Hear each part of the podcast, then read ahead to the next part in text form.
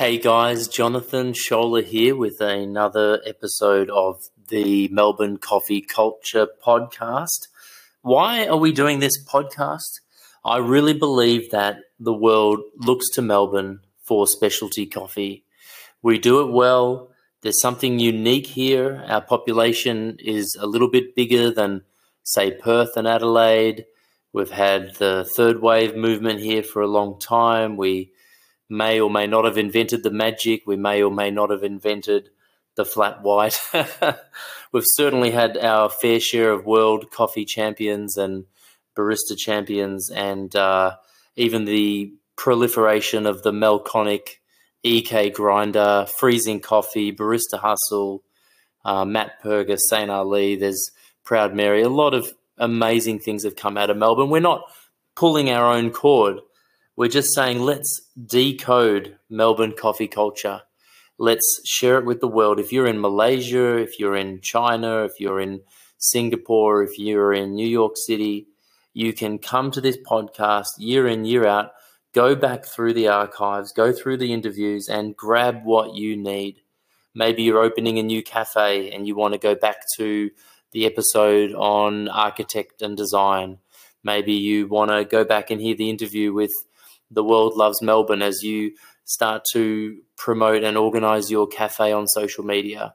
Now, this uh, particular episode is going to be on cleanliness.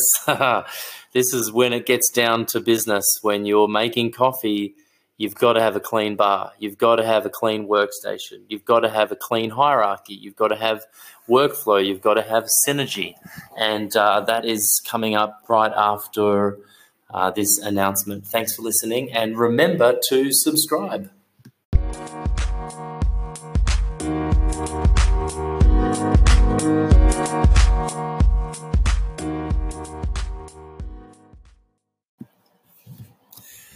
Wow, you have got to have a clean coffee bar.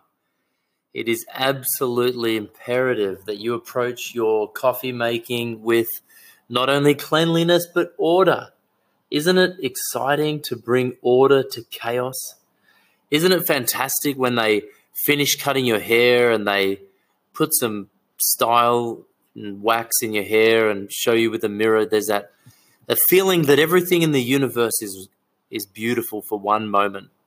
Or maybe you have your car cleaned and, and they shine the tires. Oh man, that looks good. And you drive away feeling like this is the way the world is supposed to be. I'm telling you, that is the way your coffee bar needs to be presented. It is absolutely imperative. You cannot make a good coffee without a well organized workflow, without a clean coffee bar, without a clean grinder, clean portafilters, clean shower screens. When I train ones of hundreds of baristas. I've trained hundreds and hundreds of baristas in probably around 50 to 60 venues. And I tell them the first three rules are hot, clean, and dry. Your espresso machine needs to be hot, clean, and dry. Your portafilters need to be hot. They can't be sitting out cooling down. They need to be dry. You can't dispense coffee into a wet portafilter. It's terrible. It's going to cause a reduction in surface area contact when the hot water goes through the shower screen. Yes, we should be cleaning our espresso machine with chemicals and backflushing, but that's not what this is about. This is about a vision. This is about a transformation, a mindset. And what I want to present to you is imagine the finest fine dining restaurant in your country. The restaurant where it's four, five hundred dollars a person, the restaurant where it's six to nine months waiting list to get a table. Would that kitchen be clean or dirty? Do you think the chef washes his hands? Do you think that he just uses a knife on the raw chicken and then uses the same knife on a fresh banana or an apple? Get out of here. I'm telling you, that restaurant, wherever it is in the world, any fine dining establishment is operated like a military submarine. There are generals. There are uh, a hierarchy of chefs and sous chefs and kitchen hands and waiters, and everyone knows their place and everything is following a recipe. I want you to bring that mindset of order. I want you to bring that mindset of cleanliness. And I want you to take up that righteous and holy uh, position of being the barista who maintains a clean and organized and orderly coffee bar.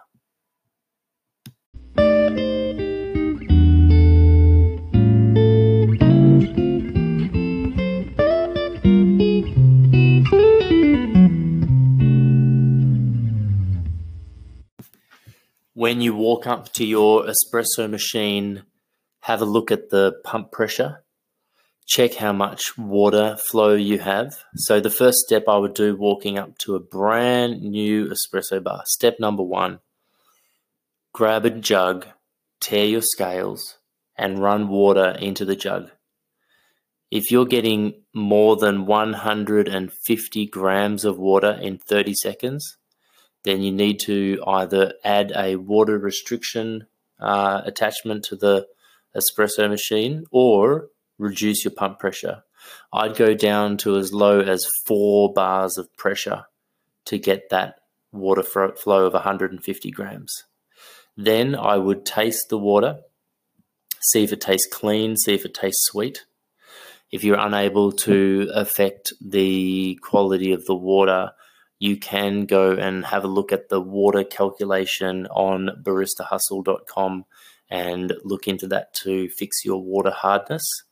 Water can be from 200 parts per million down to 20 parts per million, um, and even as high as a thousand parts per million. So you're looking at um, the hardness of water as well as the mineral uh, components in your water. Number two, I would be looking at the cleanliness of the coffee machine. Are the portafilters clean? If they're dirty, you may need to soak them in chemicals for 10 minutes or so. Scrub them with the hardest metal wire cloth you can possibly find and remove the shower screens and scrub them as well. Make sure everything is perfectly brand new stainless steel. Obviously, you're going to need to run a few shots of coffee as well. Make sure that the water coming out of the shower screen is a shower of water. The water needs to be coming out evenly through the shower screens. The shower screens have to be tight. They can't be blunt. They can't be bent. They has to they have to be even. They have to be straight. Then what I would be doing is I would be checking the coffee grinder. Make sure the power is off I repeat, make sure the power is off, make sure the power is unplugged, and then when it's safe to do so, with the instruction manual in hand and with the training and advice of your coffee supplier and roaster, and only with their supervision and eye goggles and metal gloves. uh, if you have a look at your grinder, you should be able to pull it apart, have a look at the blades, feel how uh, sharp they are. They if they're conical blades or if they're uh, flat burrs like the Mahlkönig EK, you should be able to gently rub your fingers across the blades and find that it is quite sharp. It's pulling pulling at your skin. Uh, shouldn't be cutting your skin, but it should be quite sharp. Um, at least as sharp as a as a butter knife. Uh, certainly not as sharp as a sharp sushi knife. If your blades are that sharp, then you probably need to run some rice um, through your grinder. We usually use about 10 kilograms of rice, followed by 10 to 20 kilograms of espresso, or 3 kilograms of filter roast coffee. Once you've tested your blades, they are usually uh, optimal after about 200 kilograms of use. New blades need about 200 kilograms of use before they start to get blunt enough to produce even particle size. After about 800 to 1,000 kilograms, you might as well throw them away. The EK is slightly different. The EK is very complicated to align. You don't only need to align it, um, you know, parallel. It's there are a whole bunch of I don't even know the technical terms for it. Um, centrifugal. Oh, I can't remember. Um, uh, but you need to align your EK in many directions, and there's a great video on YouTube um, about that. Uh, and there's also some audio recordings to find out the sound of alignment. But this this podcast is about cleanliness, not alignment. So I'd be making sure that uh, there's enough lubrication in your burrs, uh, in your grinder, not on the burrs, of course. Um, if there's too much or too little, you're going to have problems with static. Uh, once the grinder's been put together, um, you want to be testing your dose, your recipe, your time, and your yield. I'd be recommending three sets of Chux. That's a cleaning cloth, uh, moist but not dry, not too wet, no soap, folded into a nice little square about the size of a deck of cards. You'd have one for the drip tray, one for the steam wand, one for the bench. Those three do not change places. You do not want to be wiping milk with the steam wand Chux and then wiping milk onto your bench because that is going to cause bacteria and you're bad. you're not wanting to use the Chux from your bench to then wipe the steam wand because you're going to get coffee grinds on the steam wand and then you're going to get coffee grinds and burnt coffee flavor in your milk based drinks. Don't do that. Everything has its place. As I said before, hot, clean, and dry, but everything has its place. The driver doesn't sit in the back seat to drive the car, and neither should your Chux move around. There should be a fixed position for your uh, for every item on your coffee bar.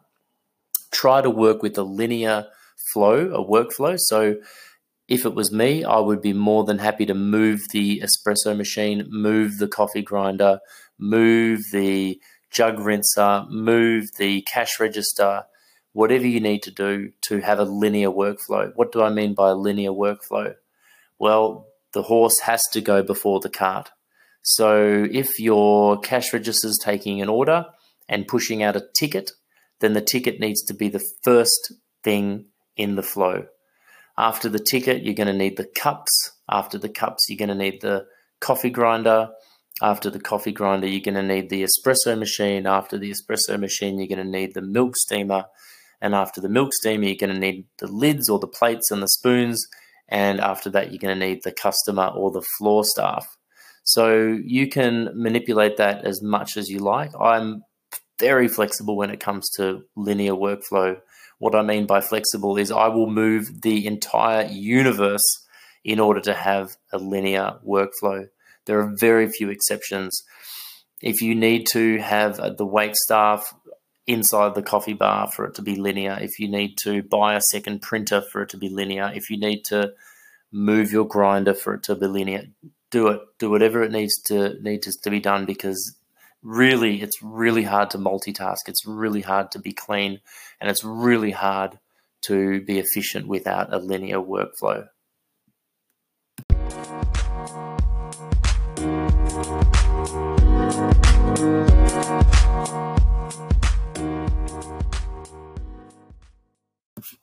Thanks for listening. Remember to subscribe or you'll miss out.